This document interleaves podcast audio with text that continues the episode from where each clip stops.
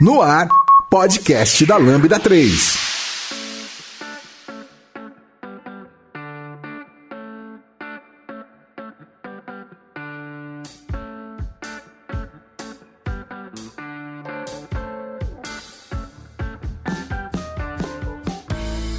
Olá, eu sou o Giovanni Bassi e esse é o podcast da Lambda 3 e hoje vamos falar sobre as novidades do Angular, especificamente do Angular 9. Aqui comigo estão... Álvaro, da TOTUS. Eu sou a Keila Menezes Fernandes, sou desenvolvedora de software na ThoughtWorks, especialista mais em front-end e inclusive sou Google Development Expert em Angular e tecnologias web.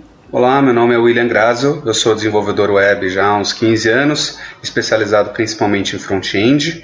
Participo do programa GDE, da organização do Angular SP, e é isso aí. E só os GDE aqui no podcast. Nós estamos gravando remoto por causa da epidemia, e a gente conseguiu aí vários GDEs aqui. Eu sou Microsoft MVP, estou me sentindo em minoria aqui. Eu não tô nada. Não esqueçam também de dar 5 estrelas no nosso iTunes, porque ajuda a colocar o podcast em destaque. E não deixem de comentar esse episódio no post do blog, no Facebook, SoundCloud, também no Twitter. Ou se preferir, mandem um e-mail pra gente no podcast@lambda3.com.br. Quando se trata de desenvolvimento de software, não é hora de arriscar.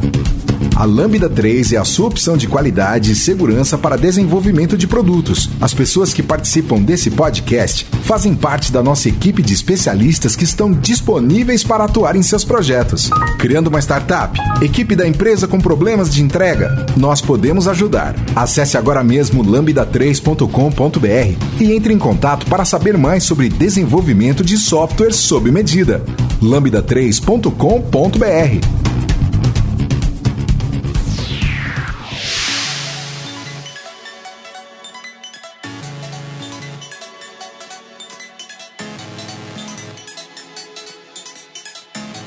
Pessoal, primeiro agradeço aí a presença de vocês, de estarem aqui no meio dessa pandemia para falar sobre Angular. Só comprova que vocês realmente gostam muito de Angular. Não, mas o mundo não pode parar, né? Então eu acho que quando a gente fala de novidades do Angular e Angular 9, eu acho que a grande novidade é o Ivy. Seria legal a gente começar contando para as pessoas que estão ouvindo o que é essa grande novidade, o que é o Ivy. Quem se habilita? Então, o Ivy, ele é a nova engine de renderização do Angular. E o que faz, né, uma engine de renderização? É um software que vai desenhar imagens, seja textos, e também no caso, quando a gente pensa na aplicação web, ela tem esse texto estruturado, que seria o HTML, né, que você pode estilizar usando CSS. Então, a ideia do Ivy é prover, então, uma compilação rápida, você ter bundles pequenos, inclusive melhorar também o debug do seu sistema. Eles reescreveram o engine de renderização inteiro, do zero. Não é uma evolução, é uma reescrita, né?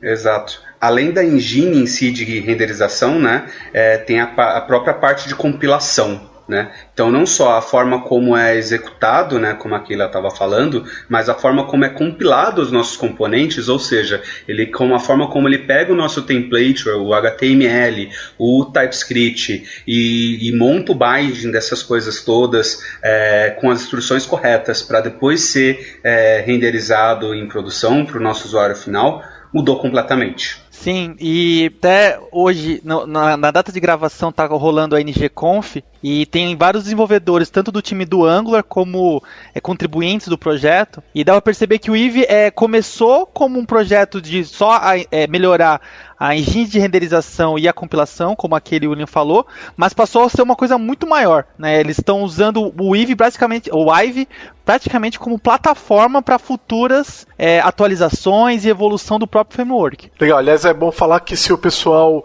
ouvir a gente falando Ivy, nós somos brasileiros, né? E Ivy é escrito I-V-Y, né? E lá fora eles falam Ivy, mas tem muito brasileiro falando Ivy e a gente respeita isso, então vocês vão ouvir a gente falando dos dois jeitos, por favor, respeitem o nosso idioma, né? Que, pra quem tá ouvindo, né? Pra gente aqui que tá gravando não faz diferença nenhuma, então entenda se a gente falar Ivy ou Ivy, que é a mesma coisa. Fala, William, o que você quer contribuir? Cada um fala como quiser, mas o certo é Ivy. Não, o certo é pra quem tá falando inglês, né? A gente tá falando português, né? Então... Mas assim, enfim, os dois estão certos, nós estamos no Brasil e não vamos exigir de ninguém que fale o inglês perfeito, né? A gente fala português. E legal, o que, que muda aí do Ivy para a versão anterior? Já que eles fizeram um negócio inteiro do zero, tem que ter um motivo muito bom, né? Qual que é a diferença? Para mim, assim, a grande diferença que impacta nessa questão de como esses componentes vão ser renderizados é o conceito de localidade que vem para o Ivy. Então, antes, quando você criava uma aplicação Angular antes do Ivy, você definia todos os seus elementos, componentes, diretivas, e você tinha que colocar elas, né, no que a gente chama de os módulos que a gente tem no Angular. E aí, todo esse contexto de compilação precisaria analisar todas essas dependências, como elas estavam relacionadas, para eu conseguir, por exemplo, renderizar um componente na tela. Então, assim, hoje, com o conceito de localidade do Ivy, eu não preciso definir todas essas dependências. E o que é esse conceito de localidade? Exato, é que antes a aplicação Angular ela era compilada como um todo. Ele precisava partir de um módulo principal para entender os submódulos, para entender os componentes, para entender os serviços, e tudo era compilado dentro de um contexto como um todo, né? Agora, cada pequena peça de Lego do Angular, cada componente, ele pode é compilado individualmente na sua localização, apenas no que ele toca, no que ele precisa. Isso significa, por exemplo, que eu consigo fazer builds parciais, que antigamente eu não conseguia. Antes, quando você estava no servidor de desenvolvimento, mexendo qualquer pequena coisinha, o Angular ele precisava rebuildar toda a sua aplicação, principalmente se você estivesse trabalhando com IoT, né, que antes não era o default, é outra coisa que mudou com Ivy. E ele precisava recompilar sua aplicação inteira do zero, que ficava muito mais demorado para aparecer a sua alteração na tela, principalmente se você tivesse uma aplicação muito grande. Agora, não importa o quão grande seja a sua aplicação, quão módulos tenha, quão gigantesca, e se você editar um componente, ele vai recompilar só aquele componente e não vai precisar recompilar todo o resto. Mas e se tiver um componente que depende do componente que você mexeu, ele vai compilar a dependência também? Não, então, justamente, ele vai compilar só aquele componente, não vai recompilar nem os componentes para cima, nem os componentes para baixo. Fala aí, Keila. Eu só ia falar sobre essa questão da localidade em relação quando você, por exemplo, tem uma classe na sua aplicação Angular e ela tem algum decorator, né? Então, nesse caso, com essa questão da localidade, o compilador ele só tem permissão para usar aquelas informações que você tem definidas no seu decorator. E no caso, como você falou, Giovanni, seriam as dependências. Então, você realmente só precisa ter conhecimento daquilo que o seu componente precisa, tem como dependência para renderizar.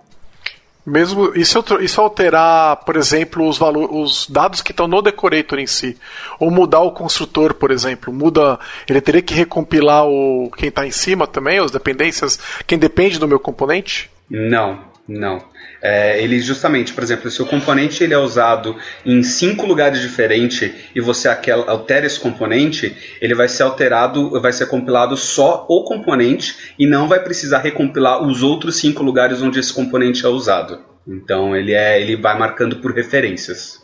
Outro ponto bem interessante que o Ivy faz é como ele faz a própria compilação. Além do princípio da localidade, como eles explicaram, na versão antiga do compilador, ele compilava o Angular, todas as dependências do Angular e o seu componente.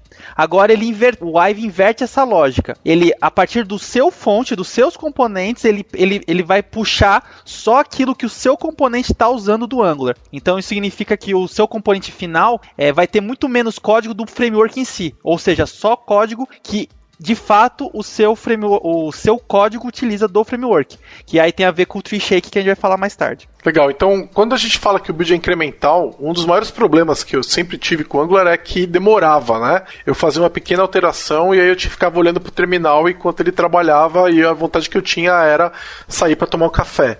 Isso então vai melhorar muito. Exato, a ideia é que isso vai melhorar muito, porque o próprio TypeScript, já algumas versões, já começou a dar suporte a build incremental, que foi melhorando com o tempo, mas o próprio Angular não conseguia aproveitar de verdade a compilação incremental do TypeScript por causa do próprio pipeline de compilação dos componentes, que, como o Américo falou, o próprio pipeline mudou, né? A forma como o componente é renderizado, a lógica interna dele mudou completamente, tirando muito mais proveito também da questão da localização. Legal, então eles já atualizaram, eu não lembro que versão que foi, se é a 3.7, 3.6, que o TypeScript passou a suportar esse build incremental. Eles já atualizaram o TypeScript também, para usar também essa parte. Exato. Agora o suporte já está na 3.9, se eu não me engano, do TypeScript. É, não lembro exatamente qual versão que entrou, mas foi numa dessas daí. Agora na versão 9.10, 9.1, né? Ele está na 3.8. O próprio TypeScript 3.9 ainda está em, acho, em beta, RC na verdade, né?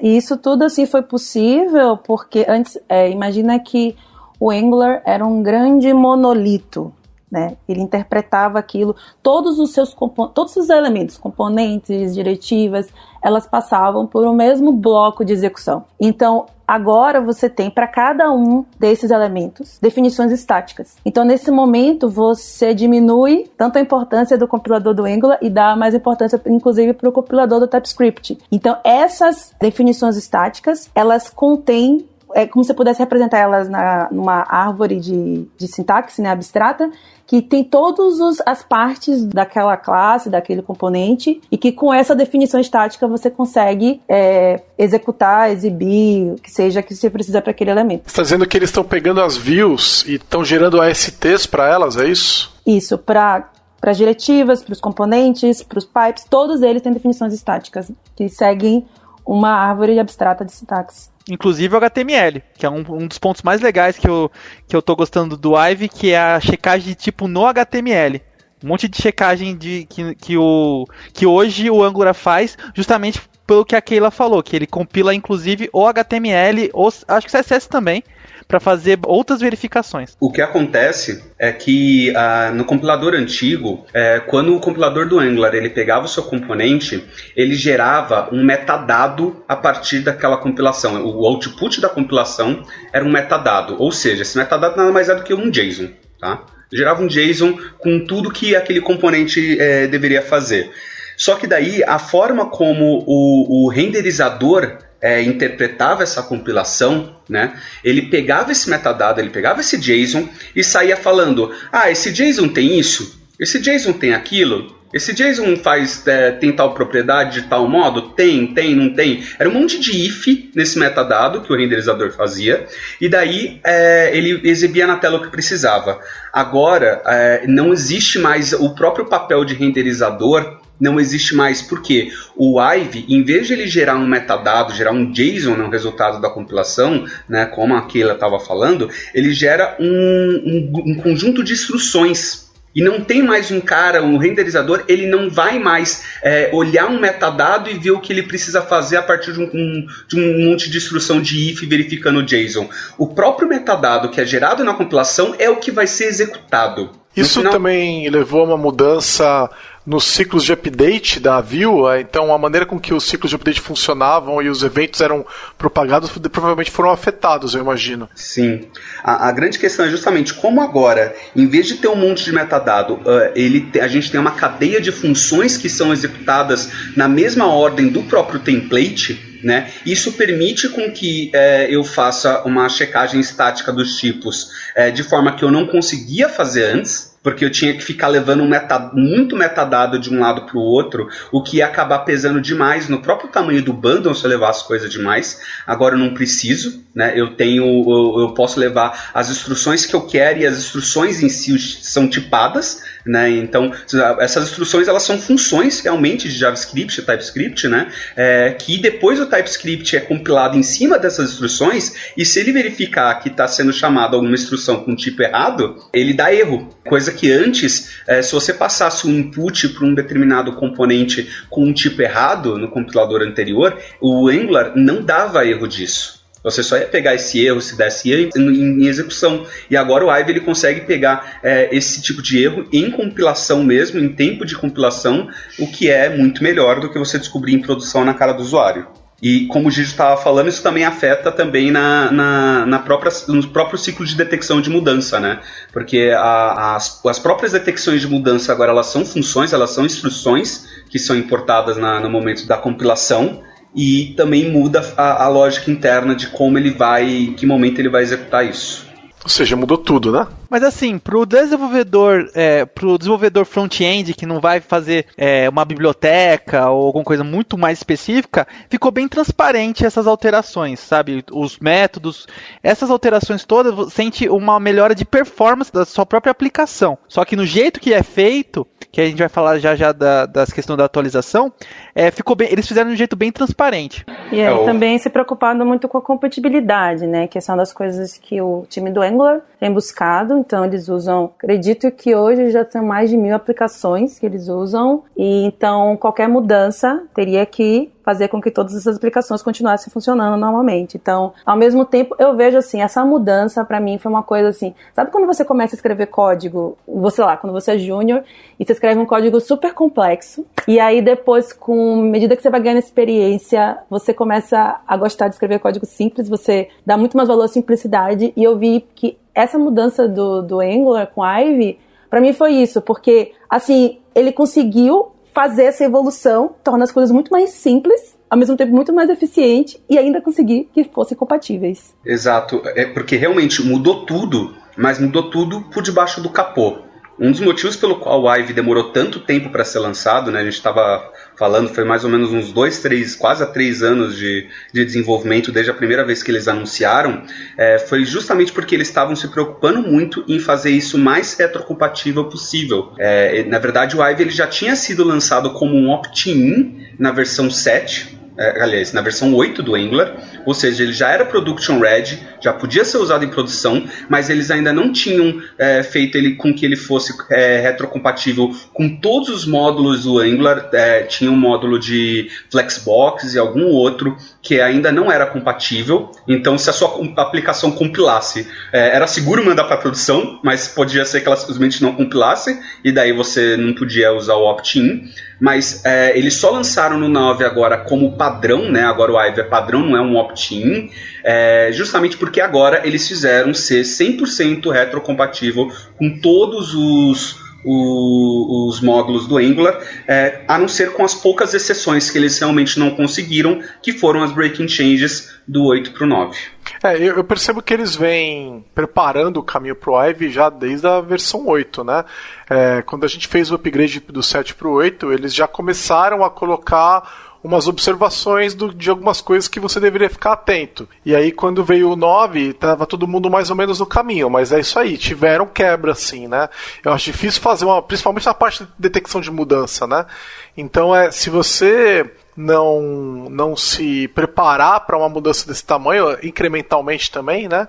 Você vai sentir um pouco mais. E se alguém que está vindo do 7, por exemplo, pro 9, vai sentir um pouquinho mais, né? E lembrando que não é a primeira vez, na verdade, que o Angular reescreve o compilador de componentes, o renderer, do zero, desde que eles lançaram a versão 2.0. Se eu não me engano, da versão 2 para 4 e da 4 para 5, se eu não me engano, a gente já teve. Esse, na verdade, é o terceiro renderizador do Angular, né? Tanto é que o antigo, o nome dele era Render 2. Ele já era o segundo, né? Se fosse uma linguagem, ele ia estar sendo reescrito nele mesmo, né? Que é o que acontece com toda a linguagem quando ela amadurece, né?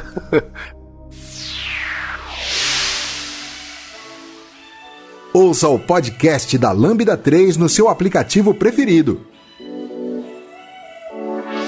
Legal, e a gente falou que ele diminuiu o tamanho do bundle. Como que eles fizeram para diminuir o tamanho do bundle? Como eu disse, né? Agora, em vez de ele gerar um metadado, ele gera instruções. O que significava, e daí com isso a gente consegue fazer proveito de uma técnica chamada Tree Shaking. Tree Shaking nada mais é do que você eliminar código morto. A ideia seria como se você balançasse uma árvore e só ficasse na árvore o que fosse realmente essencial, né? Todos os galhos mortos da árvore que não estão mais vivos, não são utilizados mais pela árvore, caíssem, né? E o Tree Shaking, quando a gente está falando de código, é exatamente isso. É você manter no seu build final de produção somente aquilo que está sendo realmente utilizado e tirar todo o código que foi inútil, né? Então agora, com o Ivy, o que acontece? Quando ele fazia antes do Ivy, quando ele gerava o metadado, ele tinha que ficar fazendo esses ifs. Tem o metadado tal, tem tal coisa, é para fazer de tal modo, e esses ifs que ele fazia verificando essas coisas faz com que fosse impossível eliminar o código morto de várias partes do core do Angular. Porque as ferramentas que fazem tree shaking de JavaScript, eles verificam se você está fazendo, geralmente, o import parcial de uma biblioteca. Eles verificam se você, quando está importando, você está importando só o método A e o método B, lá daquela biblioteca, e você não está usando o método C, não está fazendo import dela, ah, então eu posso tirar ela. Só que se você está importando esse determinado método e você está colocando dentro de um if que nunca é alcançado, aquele if nunca passa por dentro dele, mas o compilador, o bundler final que faz o tree shaking, ele não tem como saber se aquele if vai ser executado ou não. E por via das dúvidas, ele vai deixar aquele método que nunca vai ser alcançado no código final. Agora com Ivy, como ele não gera mais esse metadado e não tem ifs, ele importa diretamente só as instruções, só os métodos do core do Angular que vão ser realmente executados. Isso significa que todos os outros métodos que não estão sendo importados, todas as outras instruções, elas não são mais levadas para o bundle final da sua compilação. Esse era um problema histórico do Angular, né? Porque os bundlers modernos, todos fazem tree shaking, só que não dava para fazer tree shaking de Angular, né? E agora finalmente tá dando para fazer isso daí, né? Até fazia o tree shaking, né? Porque ele usa por debaixo dos panos do Webpack. Só que, como o William falou, esse tree shaking não era tão eficiente. Porque, como foi falado, tinha que sempre levar uma grande quantidade de metadado para conseguir fazer toda a parte de renderização e compilação do código. E quanto que a gente está ganhando agora, que a gente está fazendo esse trabalho? Quanto de... para uma aplicação corporativa de tamanho razoável, né? Que, vamos lembrar que o Angular é muito usado no ambiente corporativo, né? Vamos falar de uma aplicação maior ali, que tem aí as suas mais de 1000 telas e tudo mais. Quanto que a gente consegue reduzir de tamanho do bundle? Olha, lá na TOTUS a gente construiu uma biblioteca de componentes, a POY, Open Source. Assim, a gente não fez medições precisas, mas pelo menos foi uns 15%, 20% menor o bundle do POY na versão 9 do Angular. Eu não vou lembrar os números certinhos agora, mas as principais aplicações que vão ter vantagem nesse momento com Ivy são aplicações pequenas e as aplicações de grande porte. As aplicações de médio porte, no final o Ivy dá meio que elas por elas, não fica nem maior nem menor.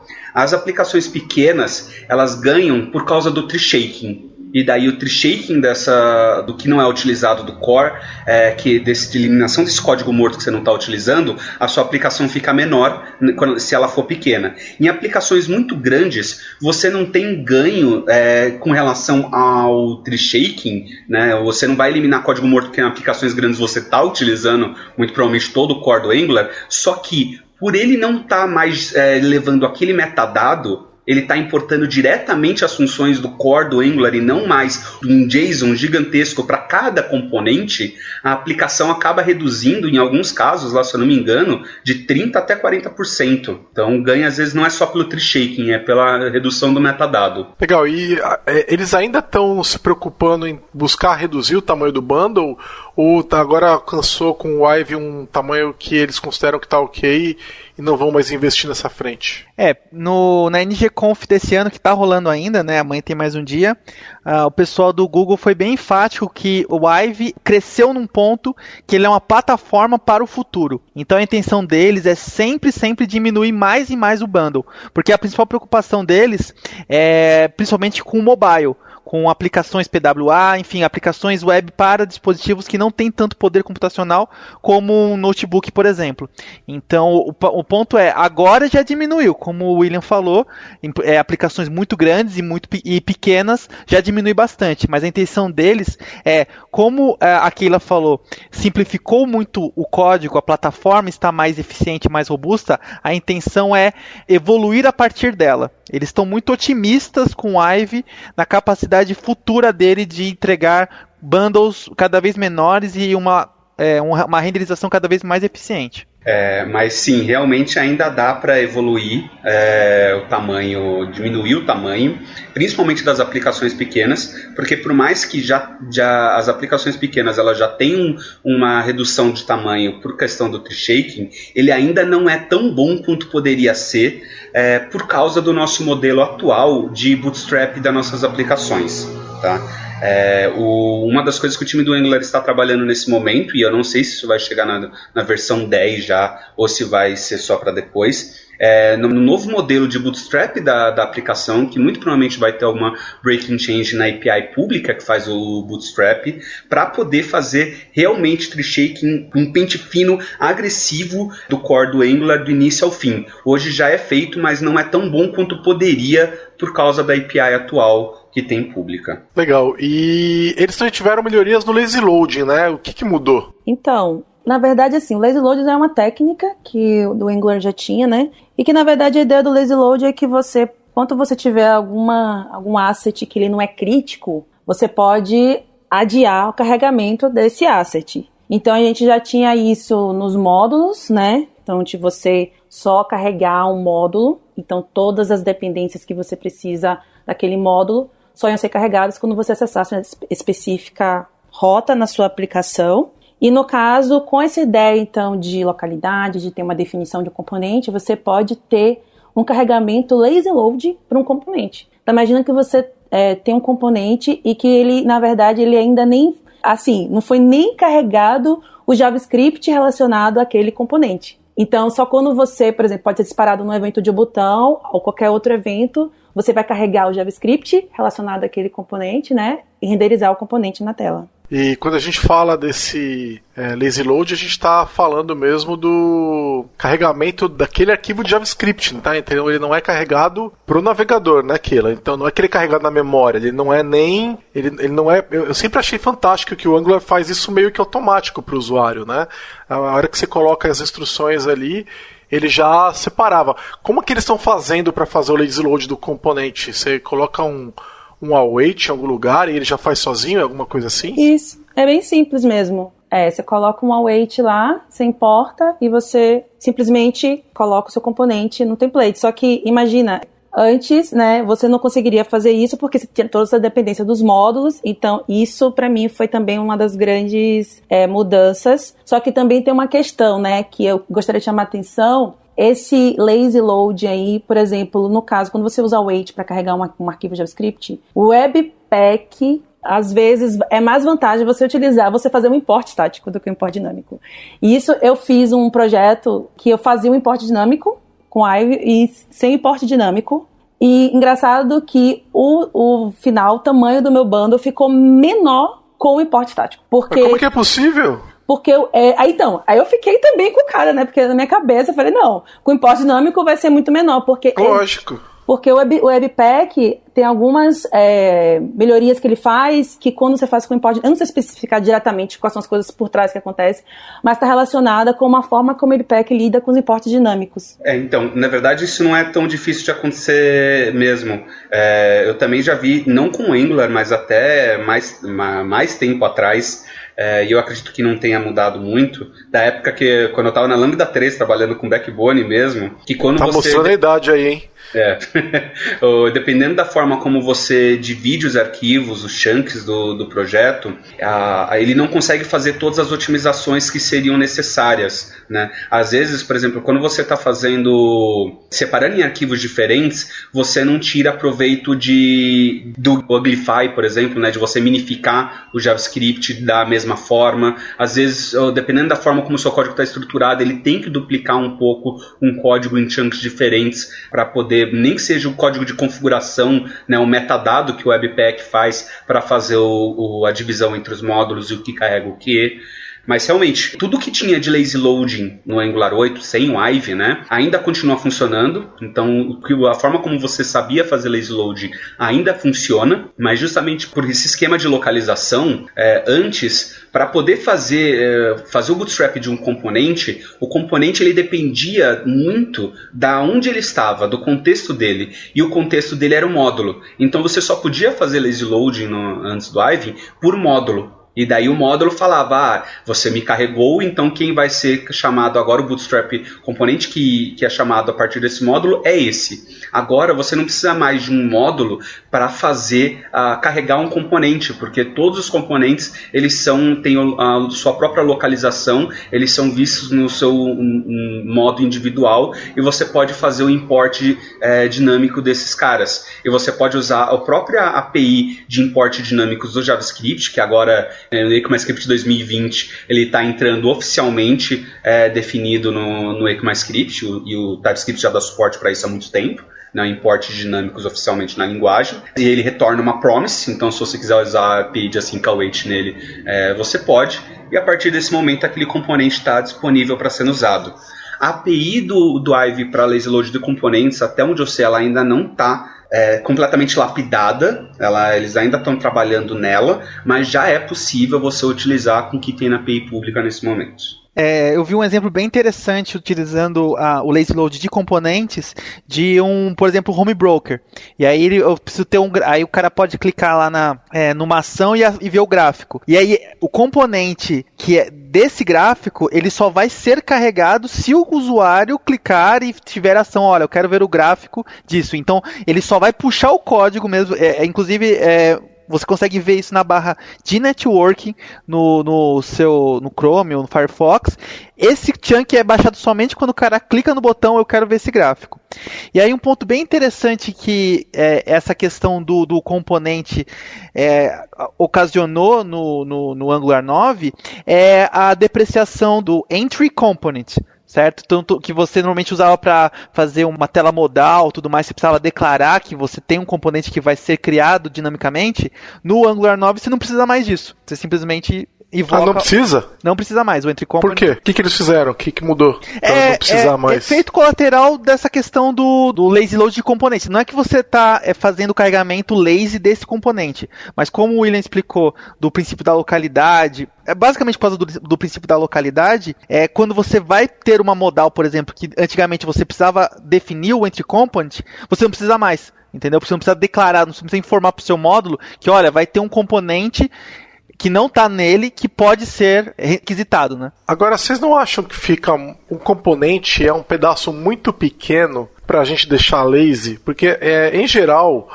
um componente é pouco código, né? Mesmo se ele tiver um template maiorzinho, CSS e tudo mais, não tá pequeno demais, assim, vocês não parece que ainda faz sentido continuar fazendo lazy loading no módulo. Então, componentes, na verdade, eles podem ser de qualquer tamanho, né?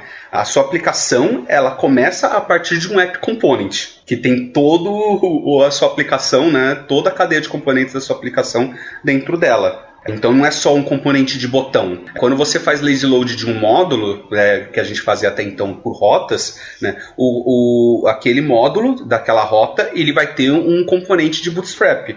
A ideia é justamente que agora, se a gente quiser fazer isso, seja em qualquer nível, né, seja nível de aplicação, seja nível de rota, ou seja no nível de um botão, a gente vai poder fazer lazy loading desses componentes dependente do nível dele, sem estar atrelado mais a um módulo. Mas o quão grande vai ser aquilo, aí é o que vai fazer sentido para você. No exemplo que eles deram no Google I.O. do ano passado, que é numa palestra que eles deram sobre Angular, eles mostraram uma combinação de lazy load que eles fizeram com server-side rendering, que é outro tópico que eu coloquei na nossa pauta agora, que onde no final das contas ele carregava, não carregava quase nada da aplicação depois que subia o server-side rendering, e só quando o cara ia clicando ou chegando próximo de um determinado botão, determinado componente, é que ele ia carregando no nível mais granular cada um dos componentes. É óbvio que a gente não vai ficar fazendo isso o tempo todo, isso provavelmente não faz sentido numa aplicação normal, mas ter a liberdade para fazer isso no nível de granularidade que fizer sentido para a sua aplicação,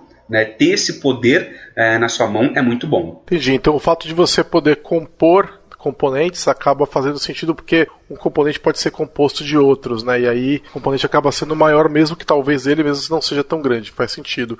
Agora, uma questão, eu não sei se o Angular é capaz de gerar builds determinísticos, por exemplo, produzir bundles sempre com o mesmo nome dos arquivos e tudo mais. Que eu estou pensando que isso também poderia ser útil, por exemplo, se eu mudar só um pedacinho da minha aplicação, eu poderia deployar só aquele pedaço que mudou, né? Só aquele chunk lá que foi alterado. Por exemplo, eu altero só um componente, eu buildo toda a aplicação, mas deployo só aquele arquivo JavaScript.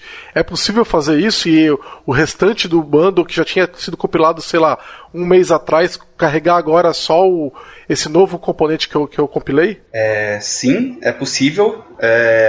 Tanto é que a questão que a gente estava falando do build parcial é possível, mas não é o ideal. Tá? Até porque é o que a própria Keila falou que acontece quando você faz lazy loading por componentes individuais. Se você for fazer isso para deploy mesmo e fazer deploy de pequenos pedaços da sua aplicação, as nossas ferramentas de JavaScript hoje no mundo do front-end, para que você consiga sugar o máximo possível de performance, conseguir eliminar o máximo possível de código morto e fazer usar o Uglify, né, a minificação e todas as ferramentas que a gente tem, nós deveríamos fazer isso da forma com o build da sua aplicação completo antes de enviar para a produção. Se você for ficar fazendo isso só de pequenos pedaços carregados em lazy loading e tudo mais, a gente não vai ter toda a performance que a gente poderia, mas sim, é possível. Eu fico pensando em aplicações que estão rodando mobile, onde o tempo dessa descarga, você faz uma aplicação de muito grande, muitos kilobytes, né? Isso impacta a bateria do usuário e tudo mais. E se de repente eu mudei só um pedacinho de uma aplicação, corrigi um acento, pensa numa empresa que está fazendo continuous deployment, né? Ela toda hora que ela termina alguma coisa, aquilo vai para produção.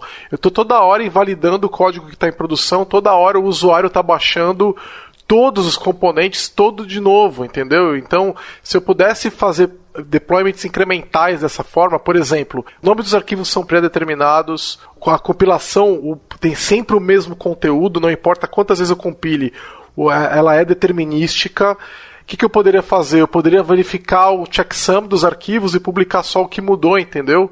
Ou mesmo se não precisaria nem fazer isso, eu posso deployar tudo e o que não mudou continua cacheado, né? Então isso teria ganhos gigantescos para esse tipo de workflow, né? Então, mesmo que no esquema de localização funcione, existem certas otimizações onde a gente não conseguiria fazer com o máximo possível de performance, Gijo. Porque vamos dizer que você, dentro de um pedaço de um componente, que você mudou só aquele componente, só que você colocou uma dependência a mais ou a menos, que outro trecho da aplicação também usa. E daí você não vai mais conseguir reaproveitar toda a minificação que você poderia se você estiver fazendo só build individual e deploy individual, e você não vai aproveitar o tree shaking na melhor forma possível. É uma troca, né? Teria que ser feita uma análise aí. E então, de qualquer forma, alguém que está nesse cenário, né? Exato, mas você nunca vai fazer, por exemplo, o deploy da aplicação inteira e o usuário ter que baixar tudo de uma vez logo de cara, porque pelo menos por rotas, numa aplicação de médio ou grande porte, você deveria estar fazendo lazy load, né? Pelo menos por rotas. Então sim. O cara vai carregar só o que ele precisa para aquela rota e não a aplicação inteira. É que o time moderno, ágil, ele está publicando várias vezes ao dia, né? E aí, se de fato a gente está invalidando pedaços, rotas grandes, né, de uma aplicação, né,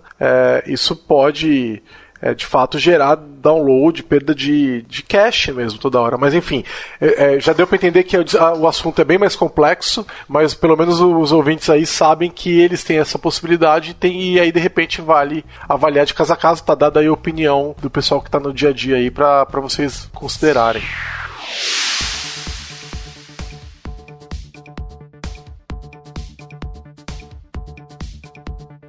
E aí, já deu as 5 estrelas no iTunes pro podcast da Lambda 3? Vai lá! A gente vai falar de debug testes, mas eu quero começar falando de testes, porque tem um issue que o William até sabe qual que é o issue que eu estou acompanhando lá no GitHub há muito tempo já, porque o tempo para testes é um inferno com o Angular, sempre foi muito ruim, né? Eu estou acostumado a alterar o negócio e executar a aplicação e o teste de unidade, né? O de unidade, não estou falando teste de integração, end-to-end e tudo mais. O teste de unidade tem que rodar muito rápido, né?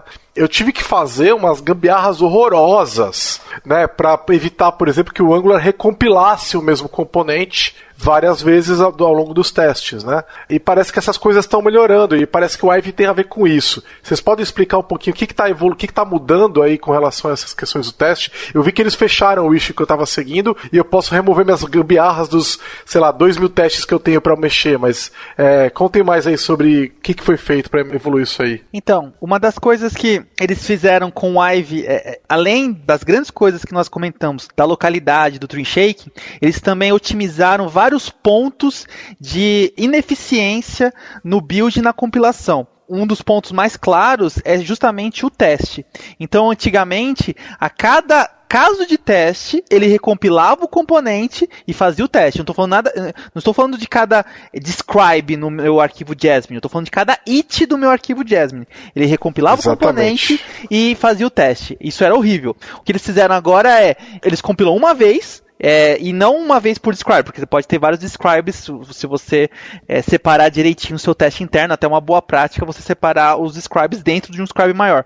Mas assim, no arquivo ele compila uma vez o componente e o teste é feito a partir disso. Então ele vai instanciando o componente fazendo, mas ele não fica recompilando. Então sim, aquela gambiarra que também no nosso projeto lá no POI também a gente tinha, que era até tipo um truquezinho, olha, vai começar o teste, faz isso, que é de você evitar a recompilação do TestBed toda hora, não precisa mais, porque o Ivy resolve isso. Só que é bem importante frisar que a boa prática de utilizar o TestBed somente quando realmente você precisa do seu componente compilado, ou seja, estou fazendo uma classe de serviço, ou estou fazendo um componente simples que não tem muitas dependências, ainda assim é aconselhável você não usar o TestBed, você fazer a instanciação dele no seu próprio teste, entre aspas, na mão. Né? Então, assim, melhorou muito o TestBed, mas assim, ainda, por exemplo, uma classe de serviço mesmo, quando você cria um componente novo, o próprio Angular no CLI dele, ele te sugere você fazer um teste, que isso é muito bom,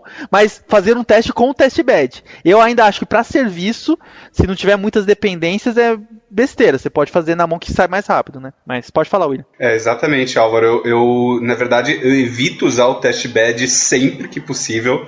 É engraçado porque essa issue que o Gijo citou, realmente, eu lembro lá atrás, quando eu estava mais ou menos no Angular 4, quando eu estava numa aplicação muito grande, eu fui correr atrás disso porque eu não estava entendendo, eu estava achando que eu estava fazendo alguma coisa errada, o que eu estava fazendo, meu Deus do céu, porque estava tão lento. Daí eu vi a issue do Gijo lá, há milênios atrás, e eu vi que não era só eu que estava passando pelo problema, e vi a gambiarra, as gambiarras que o pessoal estava sugerindo na thread.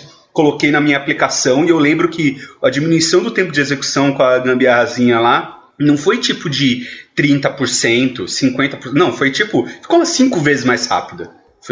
Era absurda a diferença. Não, vou te falar, para mim foi 90%. A gente reduziu um projeto de testes ali de meia hora para 3 minutos. Exato. E ele tinha, sei lá, algumas milhares de testes ali, foi de meia hora para 3 minutos. Era absurdo ter que esperar 30 minutos para rodar 1000 testes de unidade.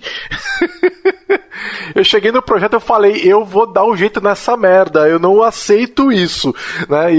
E a issue que a gente tinha lá, ela virou quase um grupo de apoio, né? Porque as pessoas falavam, não, tenta tal coisa, todo mundo, não, eu fiz tal coisa, deu certo, experimenta tal outra coisa. Virou grupo de apoio no GitHub. Fizeram uma lib pra oficializar a gambiarra, foi muito engraçado. Exato.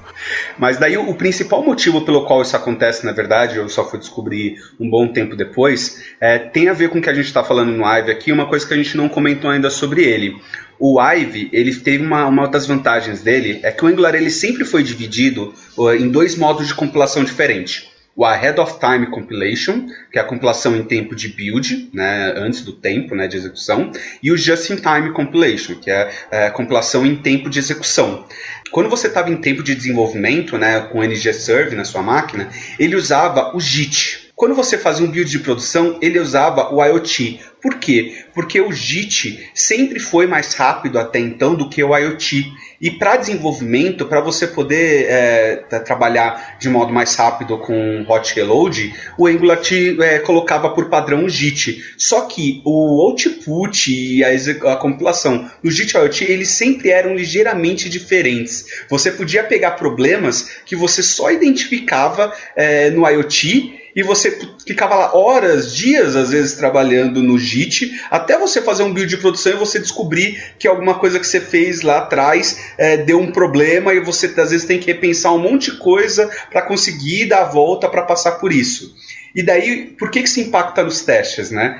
Nos testes, para eles pegarem toda a sua aplicação e compilar com a Ahead of Time Compilation antes de executar, ia ficar muito lento. Então, novamente, vamos usar JIT nos testes. Só que o JIT, ele tinha um pequeno detalhe. Como ele estava compilando isso em tempo de execução, o build que ele gerava, entre uma execução ou outra, poderia ser que em alguns edge cases muito específicos, que a maior parte das pessoas não iam encontrar, alguma coisa tivesse mudado no build e os testes ficassem instáveis. Dependendo em alguns edge cases muito específicos, o JIT ficava instável entre um teste e outro.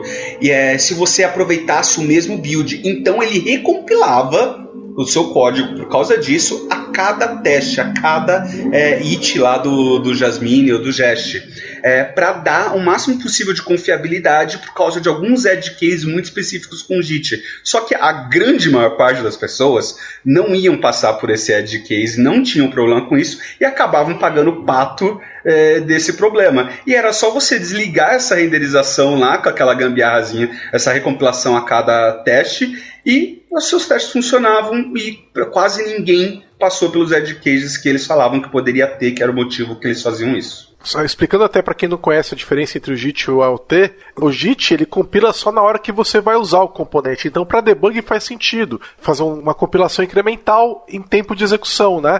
Você faz uma compilação mínima, sobe a aplicação e conforme o usuário navega, o desenvolvedor que está testando a aplicação está navegando, aí ele vai compilando cada componente. Como um computador é muito rápido, ele consegue fazer isso de maneira quase imperceptível para quem está navegando na aplicação. No entanto, para testes, você vai exercitar praticamente a aplicação toda, né? Então tem até outros issues lá no que eu acho que deve ter sido fechados nessa altura também, que falavam, como é que eu posso usar o AOT para rodar os testes, né? Então eu quero compilar com o AOT os testes, depois compilar todos os meus componentes com o AOT, depois executar. E aí tinha umas outras gambiarras horrorosas para fazer isso daí, e agora, pelo que eu tô entendendo, os testes sempre rodam com o AOT, é isso?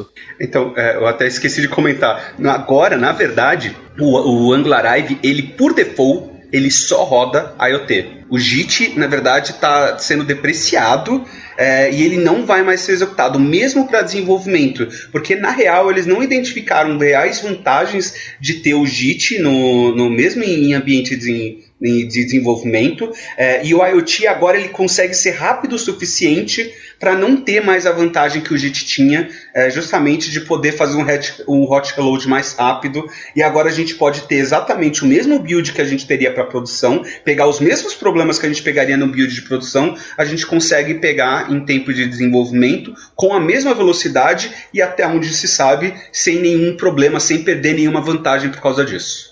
No ng-serve já, antigamente, no desenvolvimento nosso mesmo, da nossa equipe, a gente sempre a gente criou um comando no package para no ng-serve, para subir a página, sempre rodar como AOT, que era opcional.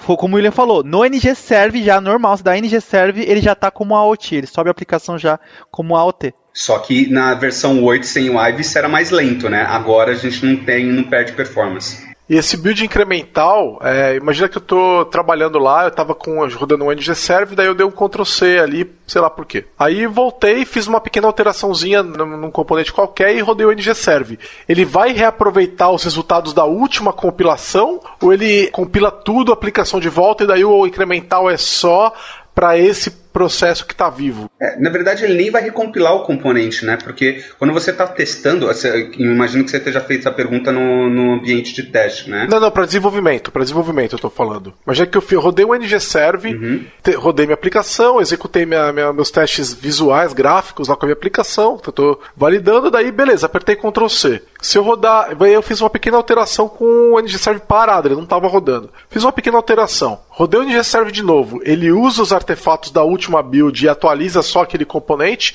ou ele builda a aplicação inteira do zero de novo? Eu não tenho certeza absoluta, mas eu acredito que sim, ele vai recompilar só o que seja necessário, até porque é possível, o Google faz isso muito com o Bazel, mas o pessoal já está fazendo isso com o NX, o NX.dev, não sei se vocês conhecem a ferramenta da Neural, até cache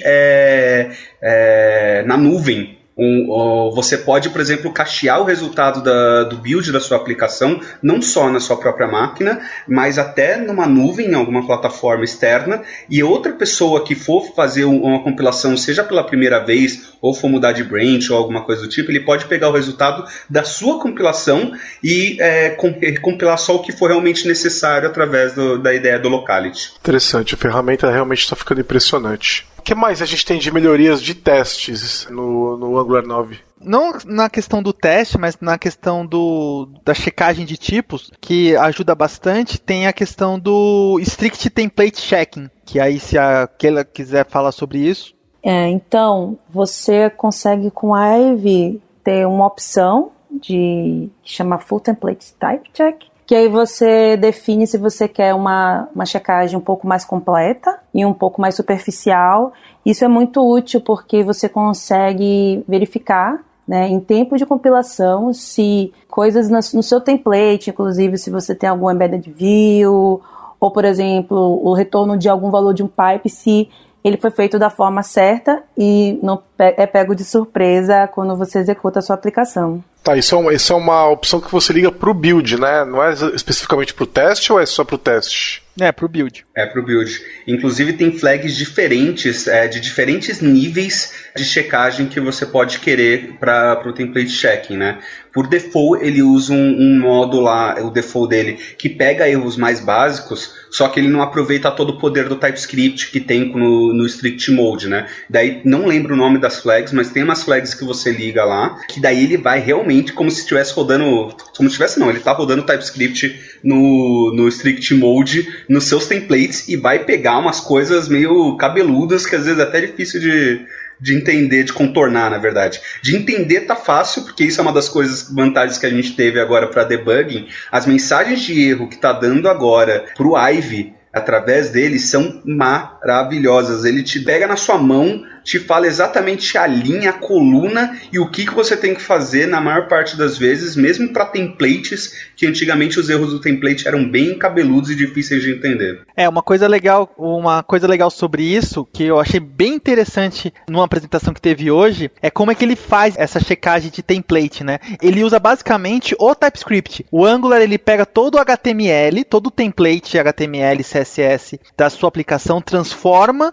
num fonte TypeScript e deixa o próprio TypeScript fazer as verificações de tipos. Então é legal que o Angular ele não reinventa a roda. Ele transforma em TypeScript e dá para a engine de tipo do TypeScript para achar os erros que precisa achar. E aí um ponto bem interessante que, aproveitando que o William falou da questão de debug, que eu achei fantástico, é a questão de você tá lá no seu debug ou no Chrome ou então na sua ferramenta no seu VS Code. Antigamente, para você inspecionar um elemento renderizado ou um componente ou, enfim, renderizar o elemento que está na tela no momento que você quer pegar algum bug, era meio chato para fazer isso e às vezes até tinha que apelar para o bom e velho console log. Agora não, agora você consegue pegar com atalhos, e esses atalhos de novo são produzidos pelo próprio Ivy, porque o Ivy utiliza isso para fazer toda a compilação e a verificação de tipos. Então você pode usar desses atalhos para pegar o componente. Então, por exemplo, você, no debug do Chrome mesmo, se colocar ctx ponto, você vai pegar qual que é o componente que está no contexto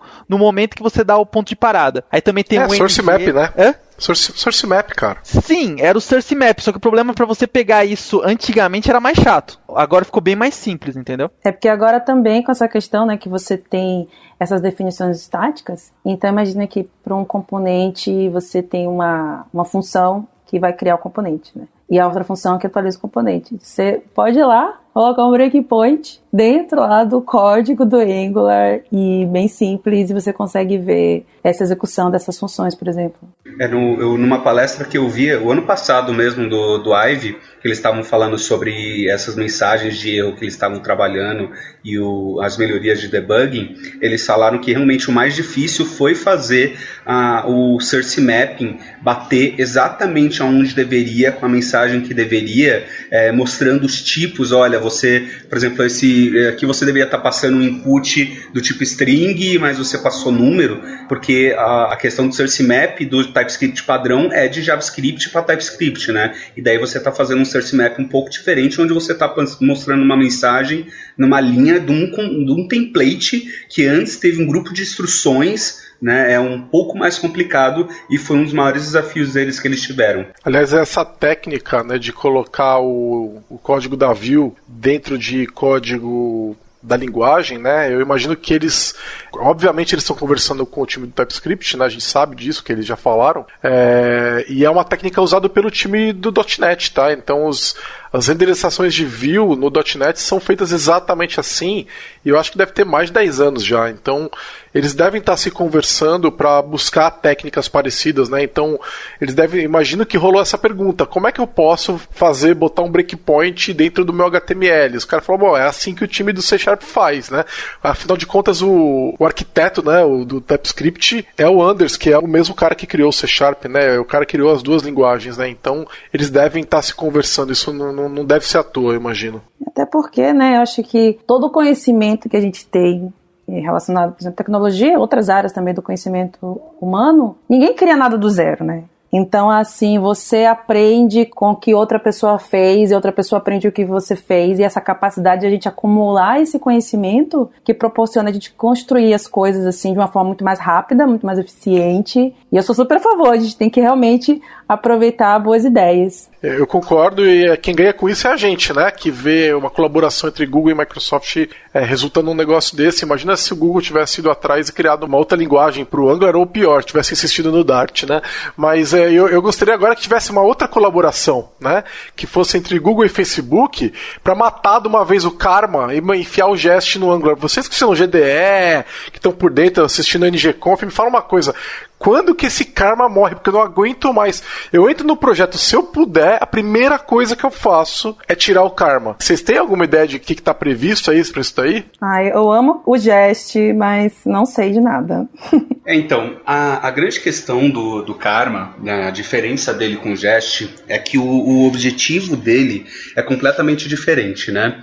Enquanto, por exemplo, recentemente, nos últimos anos, o Jasmine, eles fizeram o próprio runner de teste deles. Mas até então, eles eram um framework só para escrita de testes. Você não conseguia nem executar teste com o Jasmine, porque quem executava não era o Jasmine, era o Karma, né? Ele foi feito para ser usado junto com o Karma. E o Karma, ele tem um objetivo bem específico, que é executar testes nos navegadores reais. É isso que ele quer, é isso que ele veio para fazer. O Jest já não. O Jest, ele veio, né? Ele foi baseado no Jasmine, só que ele já veio com a ideia de também ser o runner, antes do JavaScript ter o seu próprio runner, o seu próprio executor de teste. E eles falaram: não, a gente quer executar isso aqui no Node, e a gente vai utilizar JSDOM, a gente vai simular o DOM do navegador no Node, e a gente vai executar aqui, a gente não vai executar em navegador real. E o Karma sempre teve esse objetivo: não, a gente quer executar em navegador real. Você pode até executar um headless aqui, um headless browser, né, que antigamente a gente usava o Phantom, né, que agora já está depreciado, morreu, ainda bem, porque eu não aguentava mais ele, era terrível. E agora, mais recentemente, a gente tem o Chrome e até o Firefox com opções de headless browsers. Mas o objetivo dele é esse, tanto é que você pode setar para o Karma executar em mais de um navegador. Você pode falar para ele: olha, executa essa suíte, mas executa ela no Chrome, no Firefox, no Edge, no IE, no Phantom, e ele vai executar em paralelo em todos esses lugares que você quiser. Então, se você quiser executar em navegadores reais, o Karma ainda é útil e ele não tem necessidade de morrer.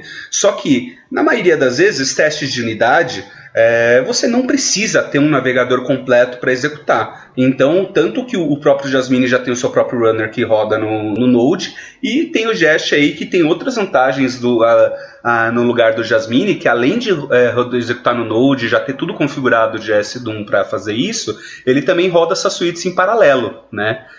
O que é meio quase impossível de fazer isso no Karma, justamente porque ele está rodando num navegador real. Então, executar suítes em paralelo no mesmo navegador em paralelo diria quase impossível, deve dar um rolo bem grande aí.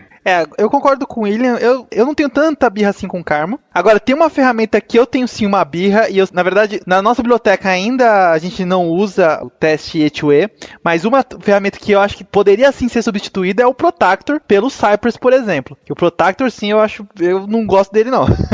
Eu fiquei sabendo esses dias que o Jest é baseado, que dentro dele tá o Jasmine, né? Aí eu fiquei com um nojinho, porque eu não gosto do Jasmine. Eu substituí Jasmine por Mocha, sei lá, 6 anos atrás. E desde então eu corro do Jasmine que nem um louco. Agora, o fato é que JSDOM a gente usava, acho que o William se lembra disso, a gente acho que trabalhou juntos em projetos que a gente colocava para rodar testes junto com o Backbone, usando o JSDOM e acho que o Backbone, pelo que eu me lembro, usava jQuery, faz muito tempo que eu não mexo no Backbone. A gente substituía os testes de navegador usando o JSDOM, dava um bruta trabalho, mas a gente conseguia fazer. Então, muito amor pro JSDOM, porque é um projeto incrível. Quando eu percebi que o Jest usava o Jasmine por dentro, eu falei, que pena. Porque o Jest realmente é um projeto incrível. Eu lembro do primeiro projeto na Lambda 3, quando eu tava trabalhando lá, que você configurou o JSDOM. Eu lembro que você gastou, acho que quase uma semana de projeto. Você, um cara de 30 anos nas costas aí, só de tecnologia. Na época era sofrível configurar isso, e agora a gente tem o Jest que faz isso completamente de forma transparente, você nem sabe o que está acontecendo por trás, né? Eu não sei se o Jest ele tem o Jasmine dentro dele, se ele executa o Jasmine dentro dele, mas eu sei que ele foi feito para ser retrocompatível, porque a galera do Facebook antes usava o Jasmine, eles falaram, a gente quer fazer uma nova ferramenta, mas a gente não pode fazer com que o pessoal reescreva todas as suítes do zero, só porque a gente está mudando, fazendo outros caras, então tinha que ser retrocompatíveis. Inclusive tem várias tipagens objetos do Jasmine, que se você acessar Jasmine ponto alguma coisa no Jest, funciona, mas eu não sei se é porque ele realmente roda o Jasmine por trás dos panos, ou se ele fez uma casca só de retrocompatibilidade em cima dele. Eu ouvi falar que era isso, mas realmente não parei para olhar, né? E realmente naquela época a gente fez tudo na mão mesmo, e hoje os jovens ganham tudo de graça. Agora, sobre o que o Álvaro comentou do Protractor, que ele não gosta do Protractor, cara, se você não gosta do Protractor, eu acredito que você não deva ter usado o Selenium na mão para fazer teste end-to-end em single page applications e PWA. Imagina, Selenium é ótimo, cara. Imagina, Selenium é bom, cara. Eu tenho uma regra, né, que se é possível fazer do projeto, eu recomendo que faça. Teste de end-to-end é na tecnologia de back-end, sempre. Porque você precisa subir banco de dados, você precisa migrar banco de dados. E se é um projeto de Node, beleza, a gente pode até, de repente, considerar usar o Protractor, mas se é Java, .NET, Ruby, o que for, é na tecnologia do back-end, não na tecnologia do front-end. Mas o Cypress pode te impressionar, tem algumas coisas bem legais. Mas, assim, não é o podcast do Cypress, mas eu gosto muito dessa ferramenta. Eu tenho até que concordar com vocês, Giovanni, porque ultimamente no projeto que eu tô é exatamente isso. Os testes de end-to-end nem ficam no front. É um outro projeto totalmente separado, que é em Java, back-end. Até porque, assim, eu vejo que tem muito mais vantagem, né? Você construir, focar na sua energia como desenvolvedora, criando testes unitários, muito mais do que ir alguns poucos end-to-end para alguns fluxos que você precisa validar, assim, né? Então, eu tenho sentimentos mistos com relação a isso. Eu concordo que existem muitas vantagens em eu ter os testes end-to-end feitos na tecnologia do back-end, né, de você ter acesso ao banco de dados e tudo mais, mas ao mesmo tempo eu acredito que seja muito mais fácil, muitas das vezes, não na Lambda 3, que a gente sabe que tem uma cultura gigantesca de teste, que todo mundo lá é criado dessa forma, né?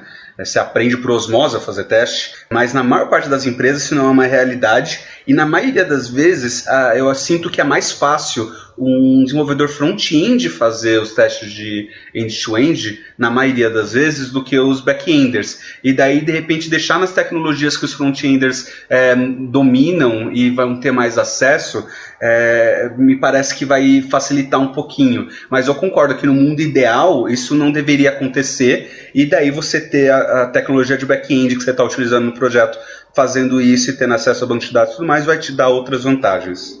Mas eu nem sou expert em Java, achei bem intuitivo, assim, tipo, o Selenium, assim. Então, não precisa, assim, você ter um conhecimento muito avançado de Java. Eu, com meu conhecimento básico, consigo fazer ali os testes. E quando eu falei pro Álvaro, né, de que ele nunca tinha usado Selenium para fazer... diretamente para fazer testes em Single Page Application e PWA, acontece que o Selenium, pelo menos lá atrás, quando eu usei ele na unha, não sei se ele melhorou nos últimos tempos, talvez o Digio saiba, para fazer teste em aplicação end-to-end, fazer teste de aplicação em Single Page Application, PWA, é que o Selenium, na maioria das vezes ele não sabe, ele não tinha como saber se o JavaScript estava sendo executado ou não, e ele não esperava, né? O JavaScript estava sendo executado, a sua página não estava pronta, e ele saía executando os comandos para navegar na página e travava tudo, e você tinha que ficar dando ou um monte de awaiting de timing para esperar tantos segundos, ou ficar fazendo alguns testes mirabulosos para ver se determinada coisa já estava renderizado na tela, e ficar esperando tanto em tanto tempo, algumas vezes até aquilo ser renderizado, o que acabava fazendo com que a suite de teste end-to-end ficassem bem mais frágeis do que deveriam ser. E o Protractor, ele nasceu lá atrás justamente com essa ideia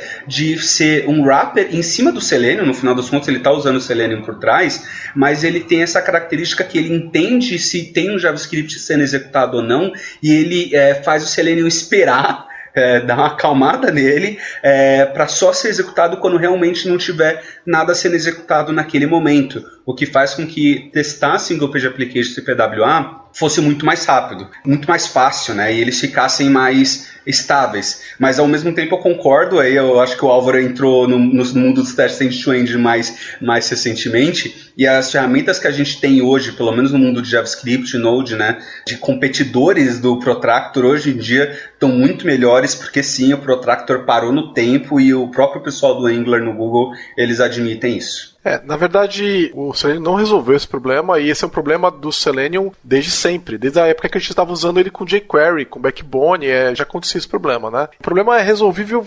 facilmente, né? Você coloca pouquíssimo código para entender e conversar com a biblioteca da SPA que você está fazendo. Por exemplo, para o caso do Angular, eu criei algum código que conversa, eu coloquei uns interceptadores de toda a comunicação que é feita com os servidores de back-end, né? E aí eu sei se tem uma comunicação acontecendo ou não, e se tem a comunicação está acontecendo, ele está esperando. Quando a comunicação terminar, aí ele continua. E são pequenos códigos que você faz que resolvem todo o resto, então fica muito fácil trabalhar. Inclusive, depende da tecnologia de back-end que você está usando, já tem essas bibliotecas prontas, né? Então você pode basicamente instalar o componente no teu projeto de testes de back-end e essas esperas elas já vão ficar automáticas. Lógico que o Protractor, como é mantido pelo mesmo time, ele vai estar sempre um passo na frente, né? Mas o que eu posso dizer é que eu consigo hoje, aliás há bastante tempo, né, de hoje, criar testes que são bem sólidos, com pouco código, assim, com algumas anotações ali, alguns métodos que sabem fazer essas esperas. Não é nada de outro mundo, não. Justamente. O Protractor, ele é justamente essa ideia de te dar o Selenium já com essas bibliotecas, para você não ter que fazer você mesmo, né? Ele já tem... Se tivesse o Selenium já, um Protractor Java, um Protractor.net, um Protractor, né? Aí pronto, resolveu o problema. Agora, o problema é que você tem que estar preso no JavaScript, no Node, né? Aí você vai ter outros, você ganha esse problema resolvido e você ganha outros vários problemas que você não teria que resolver. E o único problema hoje com os competidores do Protractor, no mundo, pelo menos de Node, né, quando a gente está falando em fazer teste end-to-end com Node e JavaScript, é que os outros caras ou são completamente diferentes, apartados do mundo do Angular, não tem uma integração boa, ou eles não suportam todos os navegadores. Os melhores players que estão integrados hoje com Angular fora o Protractor, não estão ainda suportando todos os navegadores possíveis. Mas isso é uma coisa que está mudando com o tempo, né? O Álvaro pode comentar um pouco sobre isso se ele quiser. E mais aí, se o Protractor se manter dessa forma, sem se atualizar mais, sem evoluir e melhorar um pouco a experiência de hoje dos testes, ele vai ficar para trás e vai morrer. É, rapidamente, né, na última versão do Cypress, eles já dão suporte total pro Firefox. E aí também a Microsoft fez o favor de usar a engine do Chrome. Então também o Cypress, eles acabaram também colocando isso. Ah, a gente também dá suporte pro Chrome IE. Eu falei, ah, aí vocês estão roubando, né? Porque tudo bem. E detalhe que já existe um Protractor.net, que alguém fez um NuGet pra isso. Então, se você quiser usar, ele já tem as esperas configuradas e tudo mais. Então, é um projeto open source que você pode usar, já com o mesmo código do Protractor.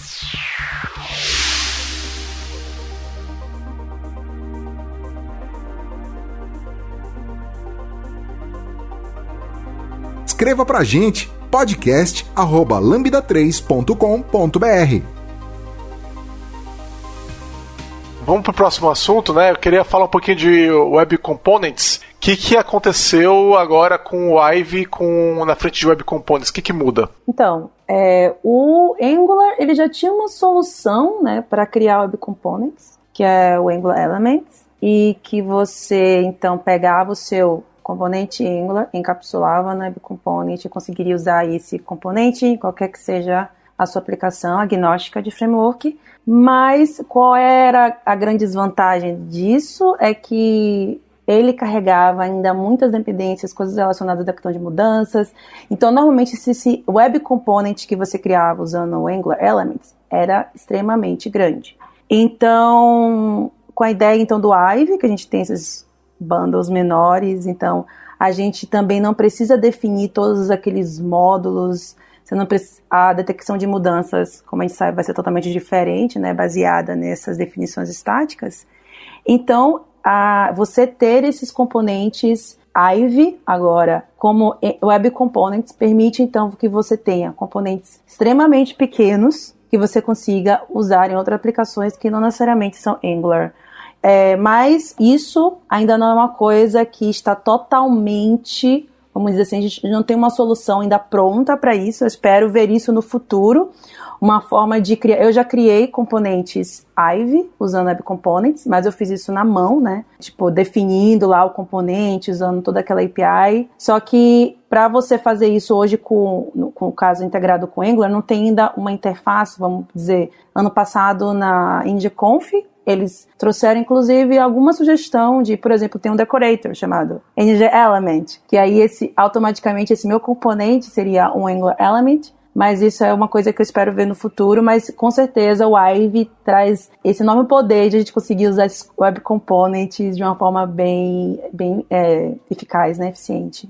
Muitas vezes quando a gente quer fazer Web Components com Angular, o que você está querendo é fazer com que o seu componente ele seja agnóstico a framework, né? Ele possa ser utilizado em outros contextos que não sejam Angular. E muitas vezes são componentes pequenos, né? Às vezes você quer fazer um drop list, um botão, alguma coisa simples.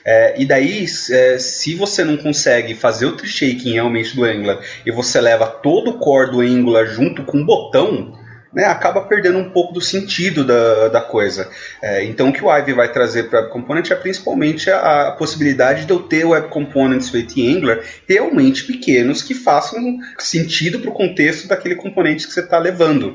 Isso ainda não está perfeito, justamente que a gente disse que o tree shaking do Ivy agora, com a API de Bootstrap atual do Angular, ela ainda não suga tudo que poderia ser sugado, mas a ideia é justamente que o Ivy vai possibilitar isso. Então eles estão falando que estão fazendo uma nova API de Bootstrap, que muito provavelmente vai ser focada principalmente para o Angular Elements, para o Web Components, e daí toda a questão de detecção de mudança agora que a gente pode fazer na mão de uma forma muito mais inteligente do que antes, se a gente quiser, também vai ajudar quem quer fazer componentes minúsculos com Angular Elements. Então agora é a hora de começar projetos de micro frontends, é isso? Não, pelo amor de Deus, não! Vocês não acham? Tá bem, foi só uma provocação, vamos pro próximo ponto, que senão a gente vai entrar num buraco gigantesco. Depois a gente faz um podcast só sobre isso. Aliás, já tá pendente, na verdade, mas agora vai, vamos lá. Vamos falar um pouquinho de server-side rendering, que teve evoluções aí com ele?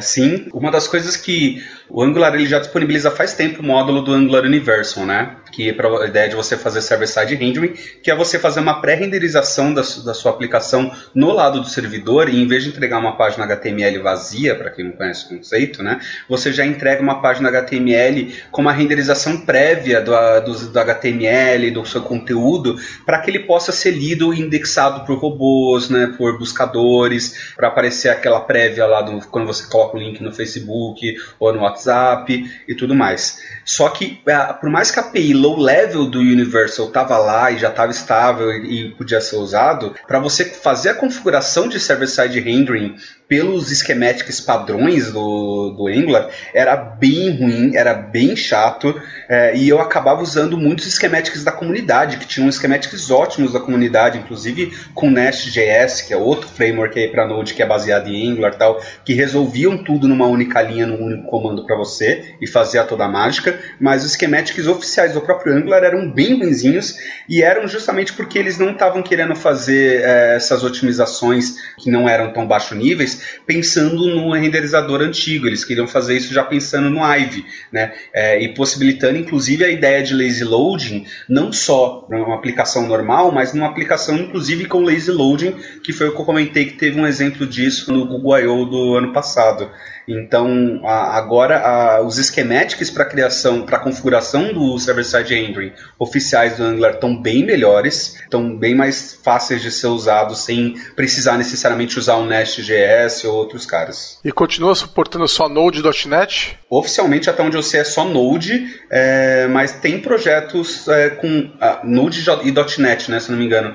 Oficialmente, acho que são só esses, não sei de outros. Legal. Vamos pro próximo item. Vocês já fizeram uma atualização de uma versão anterior, não sei, 8, 7 ou até anterior, pro 9. Como é que foi a atualização? O Ivy atrapalhou, ajudou? Como é que foi? Quanto tempo levou? Como é que está essa dificuldade? A minha atualização em aplicações pequenas, ela foi bem tranquila, foi só usar o ng-update mesmo. Em aplicações maiores, eu tive um pouco mais de complexidade, mas ainda assim, eu sinto que foi uma complexidade boa. O que eu quero dizer com isso? Eu não fiquei perdido sem saber o que estava acontecendo, com um monte de erro bizarro aparecendo quando você dá o comando ng-update. Cada vez que o ng-update, primeiro que o ng-update ele mudou completamente, né, na última versão. Eles falam, inclusive, para você, antes de atualizar diretamente para o 9, você atualizar para a última versão do 8. E por que eles falam para você fazer isso antes de atualizar para o 9? Porque assim você vai pegar a última versão do ng-update, que tem uma característica bem especial. Essa última versão do Angular 8 com essa atualização do ng-update, agora ele vai, quando você roda o ng-update, ele verifica qual que é a última versão do Angular, qual que é a última versão do ng-update, e ele vai rodar as migrations a partir dessa última versão para a qual você está indo atualizar, e não a versão atual que você está rodando, que você tem na sua aplicação nesse momento. O que é muito mais inteligente. Você vai realmente rodar ng-update baseado no comando de ng-update nas migrations 100% para a versão aonde você está indo, né? E daí as migrations agora elas rodam de modo individual. Você pode rodar migration por migration. Então, por exemplo, para atualizar para Angular 9, deve ter umas 20 migrations diferentes. Você pode executar uma por uma se você quiser. Se qualquer uma delas falhar, você pode executar só a migration que falhou, e ela dá as mensagens de erro. Se alguma delas falhar, é bem instrutiva, pega na sua mão e fala, olha, tá errado aqui nesse lugar, você precisa fazer isso. Eu, pelo menos, não senti, mesmo quando falhou alguma migration, eu não tive problema para entender o que estava acontecendo, ajustei o que precisava e rodava o próprio comando que ele falava, olha, se você quiser executar agora só essas migrations que falharam, roda esse comando. Eu copiava, colava, rodava só as migrations que não tinham sido executadas ainda e não o comando inteiro do ng-update novamente, e daí chegava no ponto que queria e conseguia atualizar numa boa. Legal, e o Keila e o Álvaro, vocês fizeram algum update aí? Como é que foi? Lá na biblioteca que eu trabalho no POY, é que mudou muita coisa ao mesmo tempo, né? Não só do Angular, a gente aproveitou, a gente sempre aproveita a migração do Angular para fazer todas as break changes que a gente quer da nossa biblioteca. Então, assim, na questão de atualizar a nossa biblioteca para a versão 9 foi basicamente, não fui eu, foi um outro analista, mas ele fez em um dia, mais ou menos. Tudo bem que a gente tem uma cobertura de código bastante vasta, isso ajuda muito numa boa atualização. É sempre importante você ter bons testes na sua aplicação. Mas foi bem tranquilo para fazer. Uma coisa que ele observou e a gente está até vendo no repositório do Angular é como nós não somos uma aplicação e sim uma biblioteca de componentes, por default o pessoal do Angular sugere para dar não um opt-out do Angular, mas uma tag que desliga algumas propriedades do Ivy, mas é porque não é uma aplicação e sim uma biblioteca. Só que a gente está de olho no repositório lá do Angular, porque assim que eles liberarem, a gente tira essa aí, porque a gente quer usar toda a capacidade do Ivy. Mas foi bem tranquilo, não teve muitos problemas não. Eu infelizmente não fiz no projeto que eu estou trabalhando, numa aplicação maior, porque inclusive eu estou num projeto de React. Eu fiz mais pessoalmente, assim, a aplicação que eu tinha. Não, mas é ótimo, é muito bom, porque a gente até começa a ver outras perspectivas, perde um pouco do sotaque, né? Porque eu acho que pra mim foi a grande diferença, eu tinha um sotaque muito forte de Angular. E tudo que eu queria escrever no React era do jeito Angular. E agora, inclusive semana retrasada, eu fiz um style guide pro meu time de React, porque ele não tem umas regras tão, assim, gerais, né? Que nem a gente tem definições muito de arquiteturas que nem a gente tem no Angular. Então, pra mim, tem sido uma experiência muito boa, inclusive. O pessoal vai te bater, hein? Fazer style guide pra React, o pessoal não gosta, não. O pessoal do Google vai te ligar, Keila. Não, mas tem, contanto que você continua se mantendo atualizado e produzindo conteúdo, isso não tem problema nenhum. E deixa eu fazer uma pergunta para vocês. Eu sei que dá para fazer opt-out do Ivy, né? Que na versão 8 ele era opt-in, você podia optar para usar o Ivy na 8. Aliás, quem tá ouvindo ainda está na 8 pode começar a usar o Ivy agora, né? Mas quem tá na 9, o Ivy é o padrão. E dá para não usar o padrão. Por quanto tempo? Por quantas versões eles vão suportar o renderer antigo? Até onde eu sei, nessa versão agora, na 9, tem o opt-out e não está depreciado. Até onde eu sei, posso estar errado. Na versão 10, o renderer 2 vai ser, para ser usado, né, com o opt-out, vai ser depreciado. E daí, muito provavelmente, na próxima versão, que seria a 11, né, ele vai ser excluído a opção de opt-out e você vai ser obrigado a usar o Ivy. Então, na prática, vai dar mais ou menos uns 3 anos que o pessoal teria para mudar, né? O ano do Angular 8, um Angular para o Angular 9, mais ou menos, e 10, 11, né? Então, na verdade, são um ano e meio, porque são 6 meses de uma versão para outra. Putz, então, quer dizer, mais ou menos, então... né? Que agora eles não estão nem definindo mais data nenhuma. Pode ser que seja daqui. Ainda mais com esse negócio de coronavírus, e espera aí, vai demorar.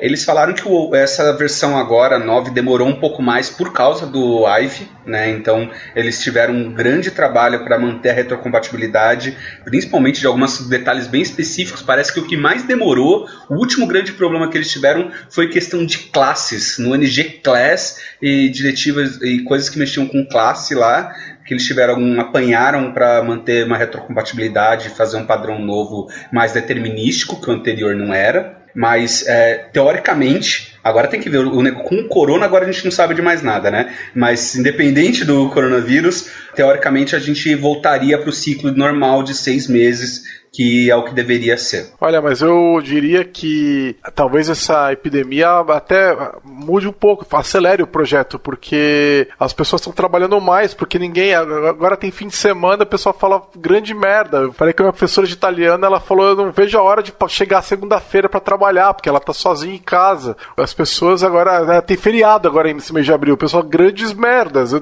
não quero trabalhar, pelo menos eu converso com alguém, né? Então, de repente, o projeto até anda mais rápido, viu? Não ficaria surpreso se isso acontecesse também.